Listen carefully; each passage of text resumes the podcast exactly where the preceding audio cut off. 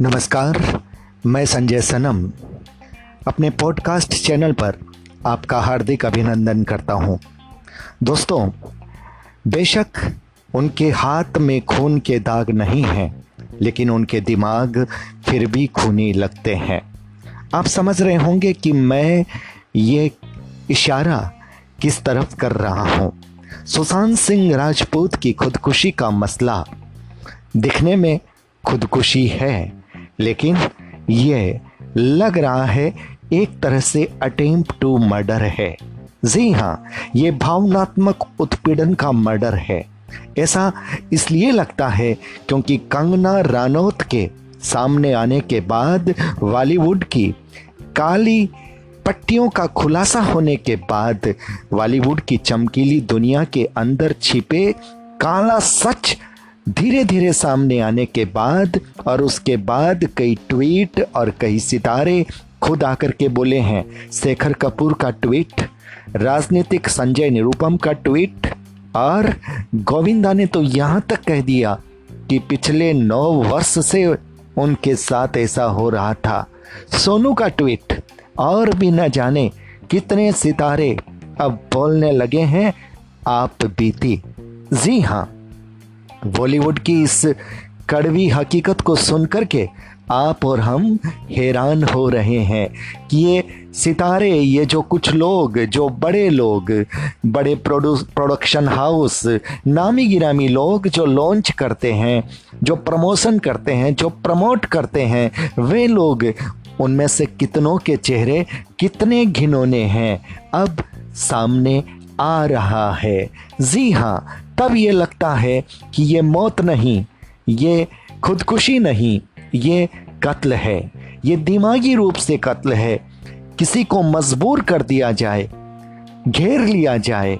एक टैलेंट को इस तरह से मजबूर किया जाए कि उसके पास टैलेंट होने के बाद भी उसकी स्थितियाँ इतनी जटिल, इतनी विकट है कि एक एक चीज़ें उसके हाथ से छूट रही है।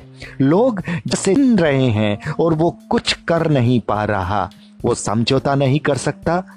वो वो अपनी मर्ज़ी का मालिक है। अपने आदर्शों का मालिक है, अपने उसूलों का मालिक है। तो क्या इसलिए वो झुक जाए? क्या इसलिए वो समझौता कर ले? और जो सरेंडर नहीं कर सकते, फिर वो ज़िंदगी से सरेंडर कर लेते हैं, वो पलायन कर लेते हैं। और ये लगता है, ये पलायन सुशांत सिंह राजपूत का कोई और कारण नहीं, ये कारण है बॉलीवुड। और बॉलीवुड के कुछ लोग जो जो नहीं चाहते थे एक न्यू कमर की।